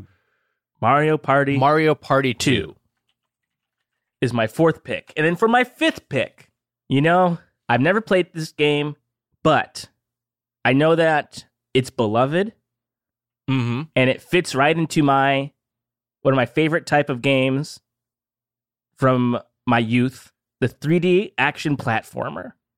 So for my fifth and final pick, I simply must pick Banjo Kazooie. Great pick. That one was definitely on my list. I was hoping it would still be hanging around. Rare platformer, lot of fun. Uh, I think the, the- the- it, I, I honestly prefer it to Tooie. There are two two Yes. games in the series, and I think Tooie got a little bit bloated. There was just too much going on. The two, the, the collecting was the the collectathon was kind of at its apex with that game and Donkey Kong 64, and I both think they were just not as good as the as as as the original BK. Great pick. That's and that's and you know what? It's in the news because I guess uh, Nick Offerman on a talk show was asked if he had played a video game prior to like The Last of Us, and he said that um, but prior to starring in The Last of Us, Yeah. and he said that the last video game he played was Banjo Kazooie because he played it for two weeks straight and said, "I'm never going to do that again." That rules. so that's what got him out of video games was Banjo Kazooie. So I want to What a national treasure. yeah, I know. I want to see what he's. I want to see what he's talking about. Yeah. Uh, all right, uh, you uh, you've got Banjo, you got Mario Party two and Banjo Kazooie. Uh, that brings us back to Heather for your fifth pick, which you knew in advance. I knew in We'll find out what advance it is. because I knew neither of you jerks would choose it. My fifth pick is Sin and Punishment, a game that was not released in the West until the Wii. And when the Wii came out, they put it up on the virtual console so you could play it. I'm going to read from Gamers Republic magazine, January 2001, a clip from a review. With Sin and Punishment, Maegawa and company have achieved best ever status once again because because it is by some degree the best straight action game for the N64. 5 years into its life cycle and they have literally taken every other developer to school. Treasure has the N64 doing things we have never seen it do in a game that actually transcends the hardware. It doesn't matter what systems you own Dreamcast, PS2, PC, whatever. Everything else melts away as you sink into Sin and Punishment's amazing gameplay and form a connection with its incredible characters, science fiction story, and ingenious gameplay. Sin and Punishment is an on rails shooter a la Panzer Dragoon, Space Harrier, etc., where you control a character running with the D pad and aiming with the analog stick. So like it's a that's not a, a a game like usually you have your left hand on the analog stick and your right hand on the buttons. In this Yes. game, you had your right hand on the analog stick and your left hand on the D-pad. Fucking crazy. But it was an excellent game. I've got um in case you aren't familiar with it, Matt, uh, I've got a, a bit of gameplay to share with you here on the podcast. Why don't you start at 338 on that uh, YouTube link I sent you? And uh, why don't you show it also so we can comment Yeah, here we on, go. on how fucking awesome it was? Let's go. So your main character is running down a highway and shooting, I don't know, construction equipment? Objects. objects. And it is so much fun to play. This was one of those games that was like talked about. Like, oh my God, there's a game called Sin and Punishment. And I was like, oh, is it out? Is it coming out? And it was never released. And then when it finally did come out, it was on the Wii and buried and nobody gave a shit. But this, look at how good this game looks. It I looks can't like believe a fucking it. PS PS2 game on the N64. Like there's tons of textures, there's tons of color, and there's a, a sense of scale that uh, that was lacking in a lot of N64 games. It's fucking great.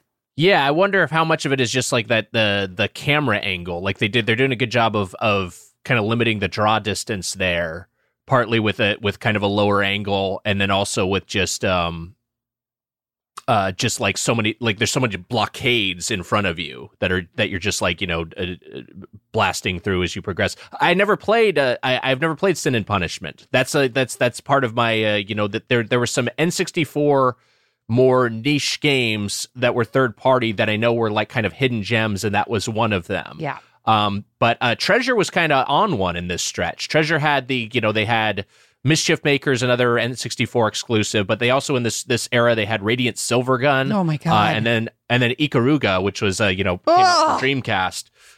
And so uh, yeah, really, uh, And now they were, they available were for the making some crazy shit. Yeah. So, so play that one. So fucking good.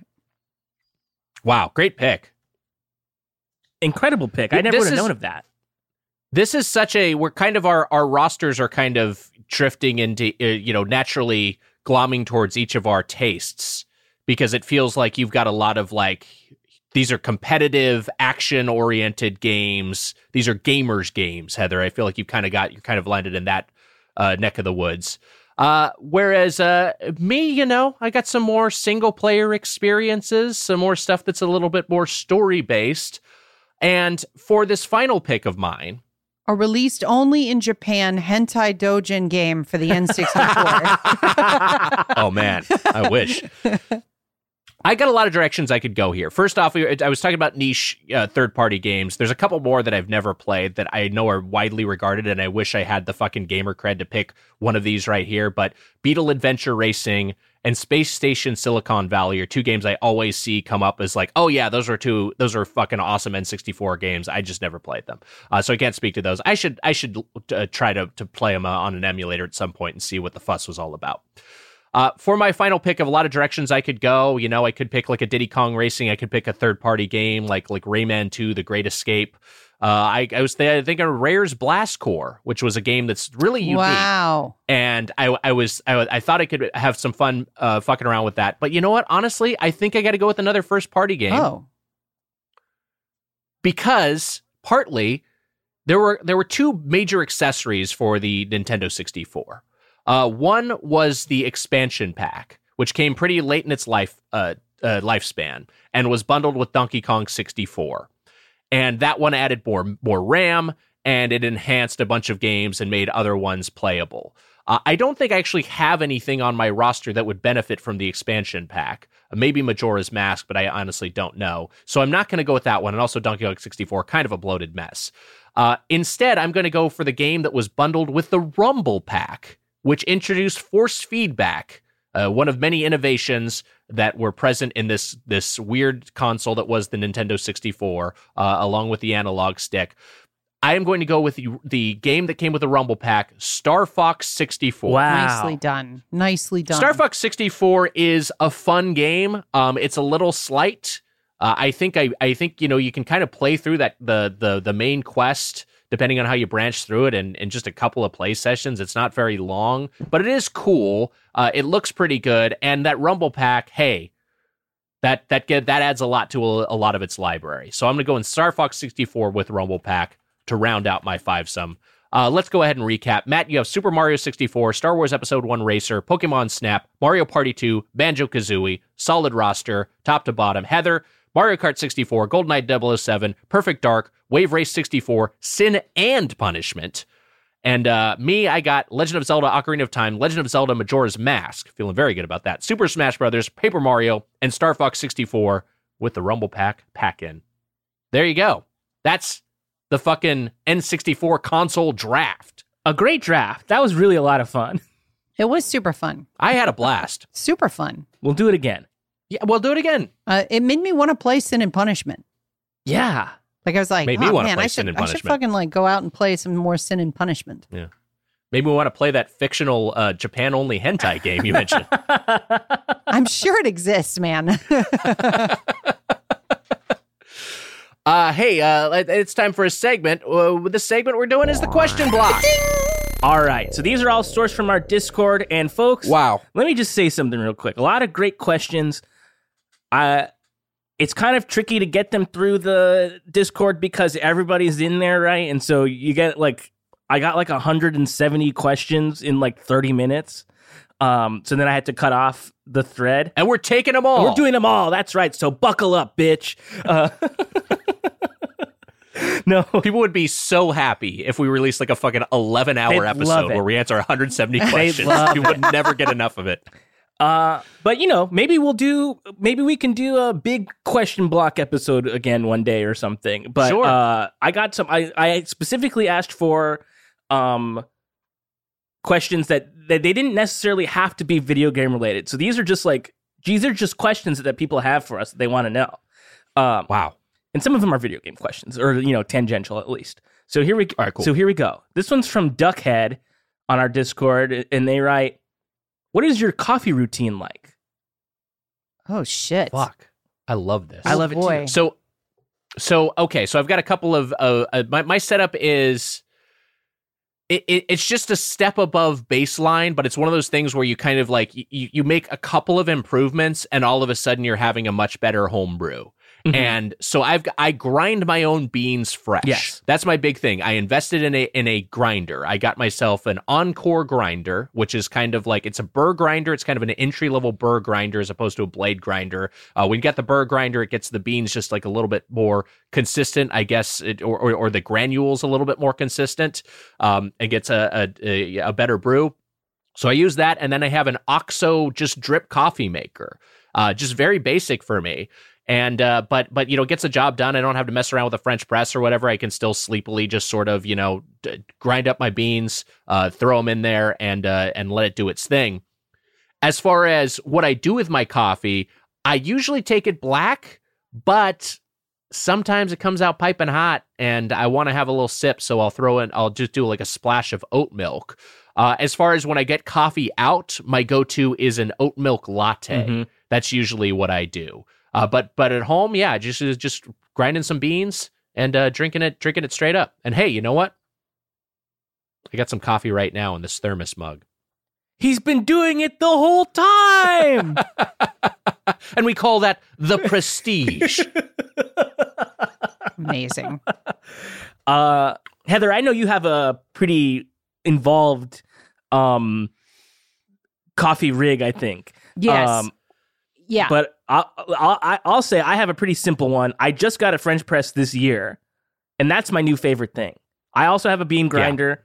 It's a blade bean grinder though, but I guess I was reading for the French press that uh, you want the beans to be ground, but like not powder, kind of. You know what I mean? Like not like fully ground. So like it's it's better for the French press for them to be a little more uh uh I don't know what the word it would be for it. A little less uh ground, but like ground enough. Uh so I've been doing that and I I was a drip boy before and now I'm a French press guy. I, I really love my French press Wow. and I do I'm same if I'm out, I'm getting if I especially if I'm like having a nice little treat, I'm going to La Colombe getting a oat milk draft latte, which I uh, love. I love that. Um, but at home, I have almond milk, unsweetened vanilla, and Ooh. I've been playing with these syrups. I was gifted some syrups recently that are like sugar free syrups. I got a salted caramel one in there. Give that a little splash sometimes. I got fancy this year. That's nice. Pretty nice. Wow. All right, Heather. So I have always been um a coffee scientist type, you know, like the like going through phases where I'm like, oh, now I'm using this lava filter from Japan. Oh, now I'm I'm Mm. using a pour over. Um and uh Mary, uh, because she is a, a great partner, witnessed this and got me a gift for my birthday last year of a full blown luxury espresso machine. It is nicer than anything in the house. It is f- Wow. nicer than my car. It's it's I've joked that it's like we've we've got like a like just a you know some furniture and like a file cabinet and then there's just a Ferrari parked in the kitchen. And that's what it's that's what it's like. Um she did a ton of research and she got me this machine. Uh so I do a I have two scales. My first scale has a um uh a Hario, I think. No wait, is Hario the video game company? Well, I don't remember. Hmm. There's I have a, a beaker that I measure my beans in. I measure each day. I don't. Then I have a uh, a fancy fucking grinder that she got me for my birthday, and it has a timed grind, uh, as well as burr grind. So it's not just grinding by um by weight and by um uh this the the sand like uh density of your espresso grind, but it's also grinding by time. Um, I uh I have a, a spring loaded uh uh damper damper stamper for my uh for my espresso. Uh, so I measure my beans, grind them by time and by weight. Uh, then I fill up my my portafilter. I stamp my fucking grind. And then I have a different scale that goes underneath my espresso that measures my flow rate and the grams of coffee that I am making by by weight of the espresso pour of my pull. Jesus Christ. Uh, and then I love have- this. I have a separate milk frother. Uh, and my goal when I got this back in November was to learn how to make latte art. So now every morning I'm also making myself like a nice leaf pattern or hearts or uh, or whatever on the top of my uh, oat milk latte. Um, I've got several different espresso uh, beans, so I can change my flavor profile according to the bean that I want that morning. Um, and I'm ruined because the coffee that I make at home is now better than the coffee at, say, La Colombe or Intelligentsia. Wow. right. Uh, and I've watched a ton. I'm on like coffee TikTok now, where I'm watching people's different. Th- I have like a little. There's like a little needle guy that I'd never even seen. A little. It's like a. It's like a. Imagine a thimble with with millimeter style hair needles sticking out of it Mhm. and then you brush your espresso in the portafilter in order to create the perfect balance of your espresso before you stamp it. Like I have that thing. wow. I'm so I don't know. Is that character consistency? A hundred percent. Okay. Yeah, it could not be more consistent. Yeah. Well- I, I love any anytime we have a question where you know we go in order and then we have Heather bat clean up and then she just like cucks both of us with, with a more elaborate answer. I always love that dynamic. Yeah. Uh, hey, you know what's some good music to play while you're li- while you're drinking some brew? Oh wow. Little Persona Five coffee shop music. Heading out, sitting down in Cafe LeBlanc, maybe doing a little studying, sipping some of Sojiro's special brew. Maybe you give your teacher a call. oh, she's coming over in a maid outfit to give you a massage. That's fun. She's gonna clean your That's room. normal. She's like fucking sick. Um uh Great, great question. question. Loved that. Thank you, Duckhead. Um Thanks, Duckhead. Uh, I, a couple of these are just like kind of like rapid fire ones we can just get get through quick. Thoughts on the Last of Us show so far? I'm watching it. and I think it's great. uh, I haven't watched it. Can't comment. Uh, I watched it and I think it's fantastic. It's really really great. It's real Uh, it's it's really incredible. Yeah, they've done a good job. And I think we're not we're not dedicating an episode to it because um for a, for a, for a lot of reasons. Um but I think primarily we all work in this industry. yeah, And so it's it's hard to comment on a TV show that is actively airing that may or may not have people involved that you are that you know through production. it's true. Right. I'm friends with the clickers. Maybe one of us. Yeah, maybe one of us was was Craig Mazin's groomsman. We don't know. or shared a dorm room with him in college. Who knows? uh, what is your? Oh, that was from Puffin stuff. I should say. Uh, I didn't. I didn't say who it was from. I want to go a little bit further and say that epi- episode three was fucking incredible. And as a uh, as a as a as a gay person watching this fucking show, am I gay or am I queer? I've never really identified as anything. So as a as a human in a We'll gay relationship. Well, yeah, we'll tell you. yeah, fucking figure it out. Uh, uh, it was it was incredible.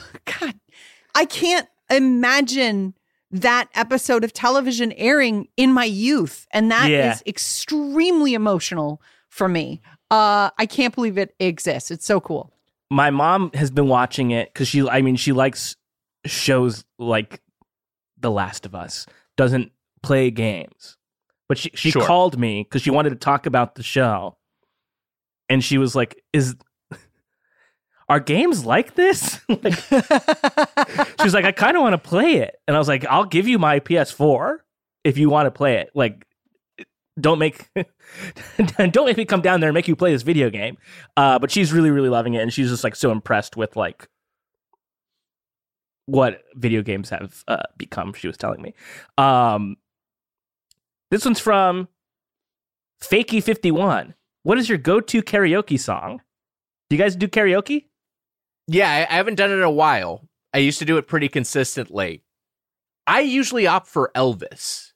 And I, you know, like I, I, I, I'll do. I would say probably if I had a go a go to song, it would be Teddy Bear. Oh, I would do Elvis's Teddy Bear, but you know, I'll do a, a, a I'll, I'll do a, a Hound Dog. I'll do a Viva Las Vegas. You know, I'll mix it up a little bit. Burning Love is challenging. I don't. I, I, I've, I've, I've, I've stumbled with Burning Love before, uh, but that one's fun. My I used to have a I used to do as a crowd pleaser, and it, you just can't do it anymore because it, it it comes across differently. But I used to do as a as a semi ironic crowd pleaser. I do uh, "God Bless the USA," which is a song a song I know by heart because we had to learn it in Boy Scouts. oh sure. Uh, which was an interesting bit of indoctrination in, in hindsight. Mhm. But the but yeah, I, I would go out and do and belt out "God Bless the USA" and people would fucking love it. So, the, but yeah, usually Elvis. It's good. It's good. I um when I uh, worked at Boom Chicago, I discovered that I could do a Bjork impression. Uh, so I do a full impression Bjork rendition of uh, "It's Oh So Quiet" is my go-to karaoke Oh, song, um, which is a fun also arc. Like it's a nice story circle for whatever bar you're in because when that starts, people are like, "Ugh," but uh, you can get you can get the whole room on board by the end of the song. For me, I it's not my favorite thing to do, but I will do it like with like a group of friends or like my girlfriend or something. Um, a couple of times I've like picked a track, knowing I wasn't going to sing that song, but the Weird Al Mhm. version. Because I know the Weird Al version of the song. That's a fu- that's a nice So people are like, "Oh, he's gonna do, he's gonna do "Beat It" by Michael Jackson." What's that gonna be like? Psych! I'm doing "Eat It," baby. Uh, oh, uh, "Gangster's Paradise" by Coolio. Uh, no, no, no, no, no, no. Amish Paradise, babe. Uh, so having fun do I I'll have fun doing that. Um, but more recently, yeah, it's like it's fun to pick a crowd pleaser, like something that like is gonna get people like excited, and I feel like people, friends, friends of mine, people like in in in my age group really respond to, um, any sort of like anything that would have been on like KROQ here in like from like 1998 to like 2004. Um, so I'll I'll I'll sometimes do like the Killers, which is like you know early 2000s. oh, that's fun. sort of like Mr. Yeah. Brightside. It's a good. Uh, that's a people good. people love that. Uh, recently, I, I saw uh, a friend of my girlfriend's uh, do uh, Elvis's uh, "If I Can Dream," and it brought the fucking house down, and it made us obsessed with yeah. not just that song, but like her doing it. We were like, wow, when when your friend did that, it was so cool. We loved it. We still talk about it. It was months ago. Yeah, it's fucking rad. When when sometimes when like, that that's the one thing. It's just when a genuinely great singer steps up and does karaoke. Yeah, It's like, oh my god, this is this is. Sometimes it can seem I like was- too much, but I feel like when it's when it's done right, oh man, people love it. exactly. Yeah, not going to musical theatery, not trying to be like this is about me right now, but just like genuinely heartfelt. This is oh that that that person has some Yeah. pipes. The hardest I've ever seen somebody turn a room uh, was Nick. You remember Kevin Manwarren? Uh, oh yeah, uh, he sang a song I just linked in the uh, in our chat uh, at uh, Brass Monkey here in Los Angeles, and I'd love Apodaca if you would just play uh, play this song, uh, which it, it's insane that you can karaoke this song.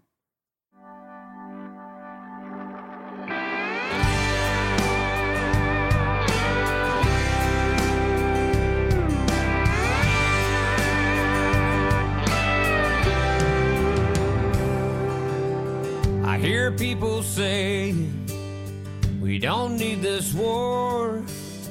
But I say there's some things worth fighting for.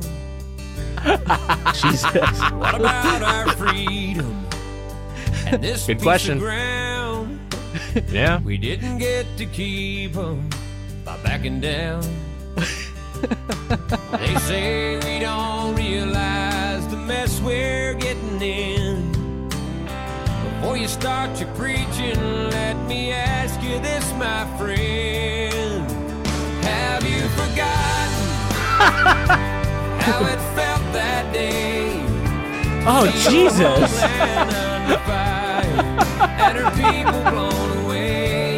Oh my God! when those towers fell. Oh, you're just making subtext text now. Okay.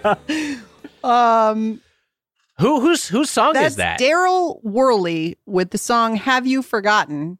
Uh, one Wow. of the lyrics that brings us into the bridge is, uh, "And they say we shouldn't worry about Bin Laden. Have you forgotten?" Oh my God! wow. So what turned the room exactly? just just when the song started? That there was this no, so nobody knows this song, right? yeah. So Yeah, that's funny. when suddenly somebody is sing belting in a country voice Uh-huh. have you forgotten when those towers fell? Everybody in the room turns and looks at the singer and it's like holy shit what is happening? Because the again the lyrics the, from from from that point forward are just a description of September 11th like Yeah. they're it's it's insane that the song exists um i don't know where he heard it but uh he knew it very well and then fucking wrecked the room. Like people standing up with ironic non-ironic patriotism uh in like the 20 it was like i think i saw him do it for the first time somewhere around like 2007 so it was pretty uh anyway shout out to a guy who's not listening to the show uh Yeah. and uh, a night of karaoke we like Kevin. that i have not forgotten I have a, a not similar anecdote, but it is this in the same ballpark. I used to go and do karaoke regularly at this place called Dell's Saloon, now closed bar. It's under new ownership, new name. Uh, and they had weekly karaoke, and the KJ was this big, like burly, barrel chested, uh, former special forces guy who wore a Hawaiian shirt. So, like a big dude, but very friendly, very garrulous, always saying secret agent man. Cool. So there was this dude who was a who was kind of a, a bald on top, long in back guy, kind of the the the, the Frasier Crane sort of hairstyle. That's the direction I'm headed. Um, and he was he was he was a regular there, and he would always just like sing Sinatra. You know, great voice. People liked him, knew him. I don't remember what his name was. Let's just call him Bill. Uh, anyway, Bill was there, and uh, there was at a certain point in the night, he Bill's over at the bar, and uh, the KJ, uh, the special forces guy in the Hawaiian shirt, gets up and says, uh, "Hey, uh, hey, everyone! I, I just want to get everyone's attention real quick between songs. Uh, everyone, uh, everyone know Bill? We all know Bill, right?" And everyone's like cl- clapping because we know Bill. Bill's a regular. We all look over there. We we, we clock our heads towards him. Bill kind of waves. He's like, he's like, everyone get a good look at Bill over there by the bar. Yeah, Bill. He's been stealing tips off the bar. You're 86. Get the fuck out of here. and everyone's cheering, and then we just go like, oh, boo. we start booing this guy, and Bill's all fucking mad because he's like drunk. He's like trying to come at him. And then uh, and then the KJ start this big dude starts charging over there, and then like a bunch of people just push Bill out of the bar because we know it's gonna they know it's gonna escalate. Oh my God. it was like we're just like, holy fucking shit. It was it was such an energy flip from just like, ah, we love this guy to boo, we hate this guy, uh, kill him. And then he was out of the bar and then we just went on to the next song. It was it was quite That's something. so funny. wow Yeah, it honestly fucking ruled. I think about it all the time. Been stealing tips off the bar. You're 86. Get the fuck out of here. wow Jesus Christ. Uh, I mean, why don't we just end on that? That's fantastic. Okay, sure. Uh, I mean, we hit have- two out of 170 questions I mean, I, I guess I, I have a few more. it three. It three. I have a few more, but maybe we can just keep coming back to this later somehow because there was a lot of really great questions that I'm just like, Ask yeah, we'll do couple some more. more just a couple more Okay, this one's from Stega, uh, from our Discord. Stega. Stega. Do you ever feel guilty about playing too many video games? yes Mm, yeah, sure, of course. yeah the answer is yes I, I The answer is yes, both in terms of like I should be doing something more productive, which is a dumb that's that's just internalized capitalism. We shouldn't be thinking in terms of using our time productively.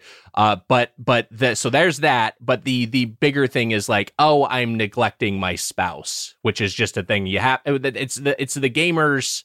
If you're if you're a gamer who lives with a non gamer, you're going to run into that at a certain point where it's just like, okay, I got to make sure that uh, I, I may love this game uh, that I'm kind of uh, addicted to right now, but I have to make sure I'm making time for my significant other. So yeah, that that, that that's definitely a guilty. Well, that sort of plays into another question from Waluigi is my dad. In all seriousness, how do you how do video games fit into your relationship with your significant other? How does the podcast slash career fit into that dynamic? Uh, and because they were like, we hear Mary on the show, and like that's like fun, but we don't really know uh how it fits into Matt and Nick's life. And I will Can say, yeah, Yeah, go ahead. Go ahead. Uh, go no, ahead. Heather, you go. Well, I want to, since Mary's brought up, I want to answer real quick that I've been in some relationships in the past where um, my gaming was actively like uh, insulted uh, and Mm. or like, Yeah. um, you know, like, like, like, why do you, why do you still engage with something for children? Uh, like just really, really negative takes about my gaming. And I became sort of preconditioned to hiding it to like Mm. gaming on on the sly when my partner was off to work or uh or or like immediately turning off the system and like stowing it away and mary has had a lot of difficulty with that with breaking that pattern for me so she'll ask me what i did today and i'll be like well i did this this this and this and I played uh, a couple, just a couple of rounds of Fortnite. And she's like, "You don't have to say just a couple. You can say I played Fortnite. It's okay." Yeah, and isn't that that is fun? so hard for me that it like Yeah. makes my voice tremble just saying it here on Wow. the podcast. Uh, Natalie does not. My my lovely wife does not Exist. play games. Really, she's real. She's a real person. Hello, hi, I'm Mary Jeanette. Yeah, Okay, the see. Heather, she's right there. Yeah, she's right there. She's right there. She is on camera. Um, You probably feel like an She's idiot real. now, huh, Heather? Yeah, yeah, yeah. I do. I do because I did see her just then. She just stepped in and spoke to the mic and gave me a stern look. Uh, anyway, she doesn't.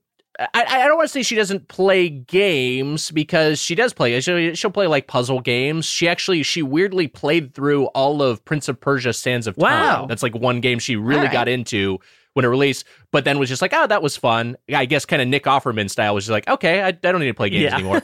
um, so I, you know, I've tried to get her to play like Animal Crossing, Stardew Valley. Uh, yeah, they, they they haven't really clicked. She does have her own Switch. She'll she'll mess around with, but you know, it's it's not like an active thing for her. But in terms of how it relates to me and our relationship, she's like very like she's never been like like ugh video games oh i can't believe you're playing video games you know but like it's it's it it, it isn't the, the activity is considered like any sort of uh, other you know hobby or whatever. It's just like i could be woodworking and it would be viewed in the same sort of way. So like it's i, I think she's she's got a she's she's supportive i guess you could say in that regard. Like she she's she wants me to have time playing games. She knows it's a thing that brings me happiness.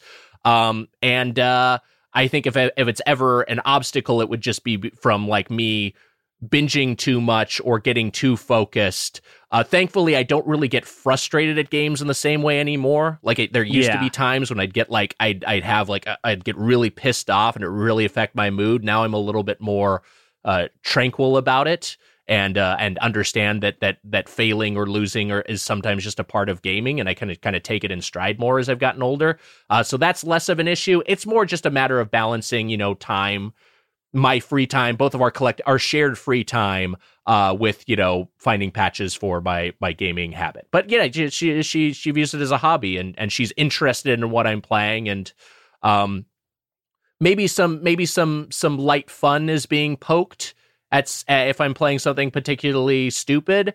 Uh, but uh, the, but that's it. That's the extent of it. Yeah, I'd, I'd say it's it's similar uh, in, in my household. Uh, my girlfriend Isabel doesn't play. Would I would be shocked to catch her playing a video game on her own. It's not something that she's like, oh, I want to play this game. But if there's like a game like Mario Kart or something, or like we were playing Overcooked for a little while together, um, if it's like something we can do together, she's like interested. Uh, she really loves Mario Kart, and then she'll also like to go to like like a barcade or something, uh, and like play Oh, sure. like Mortal Kombat 2. Um, she loves like she loves Baraka. She wants to go and play the Baraka game. She says, um, That's very. yeah. She's fun. like, I want. She likes that. She loves Burger Time. Uh, those are like her games. And, but if I'm playing a game here, it is sort of like I'm doing it like if I'm done with my work or something, and she's still coming home like from work or whatever, or if there's like a weekend where like I don't have anything to do and she doesn't have anything to do and we don't want to go anywhere. I think Maddy Myers coined this term on Triple Click, but like we'll have like together alone time Sure, we'll be yeah. like on the couch and she'll be like reading a book or something and I'll be like playing a game and it's just that's that's that's how you spend time. That's like that's you're not doing something together but you are t- sitting together and like enjoying each other's company just doing two separate activities. But then if it's like time to like go do something, I'm not going to be like, "Oh, let me just save this real quick. I'll just turn it off." It's like I'll just get up and go do something. It's like it's not um it's never an interruption in our in our day-to-day. It's always just like I'm doing this right now, but I can stop at any time. It's not something that I feel like I need to be doing, you know? Yeah. I, I will say one one addendum I feel like I should add, and I'm curious if you if either of you have any input uh, input with your SOs, uh, past and present, is the the like like r- dating in games is always kind of a weird thing. Oh. Like not necessarily like there's a it- it's just kind of like like I remember I was playing Stardew Valley once. I may have talked about this on the pod, and Natalie was like, "Oh, what are you doing?" It's like, "Oh yeah, I'm I'm giving Leah salads." Uh, so that she'll fall in love with me, and she was like, "What the fuck are you playing?"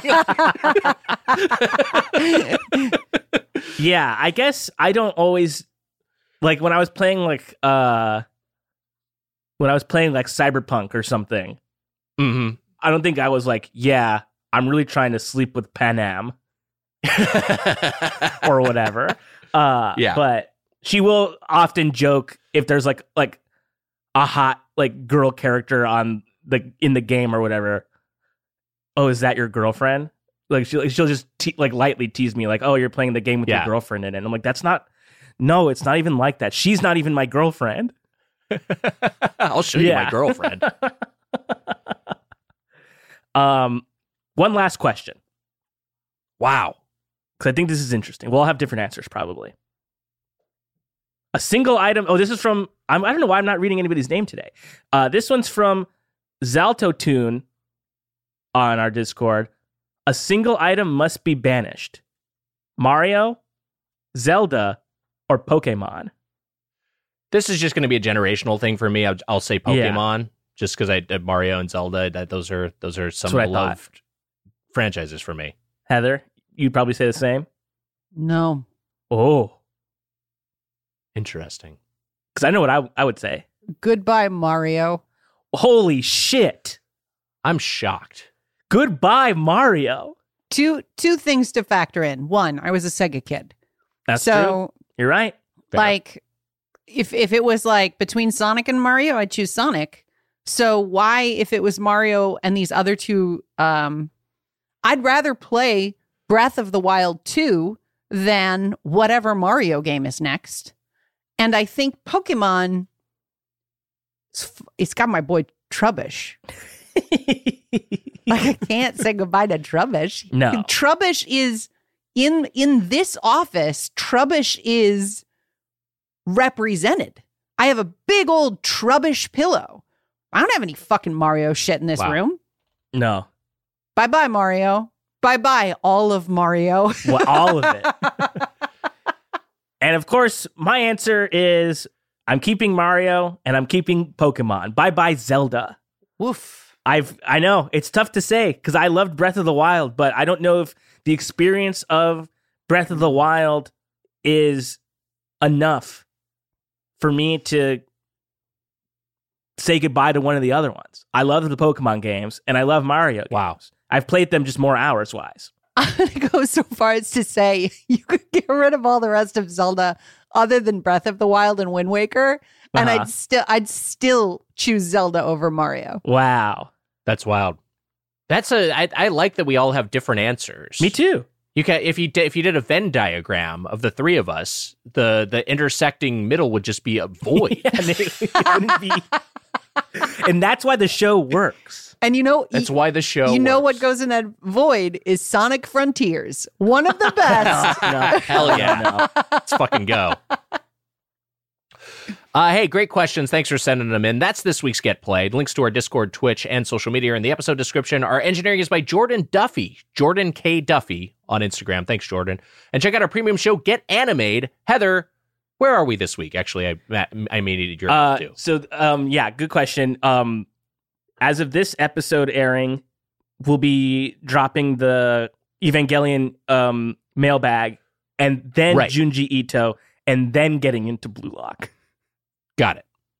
So we're doing. So we're doing th- this week. We've got an Evangelion mail ba- mailbag talking about the series, talking about all the rebuilds. Uh, next week we're talking about Junji Ito Maniac, which is on Netflix, and then after that we'll be getting into our miniseries on Blue Lock. Junji Ito's Maniac is an episode we recorded the day before it was announced for Fortnite. Yes. Yes. So I think I'm dead.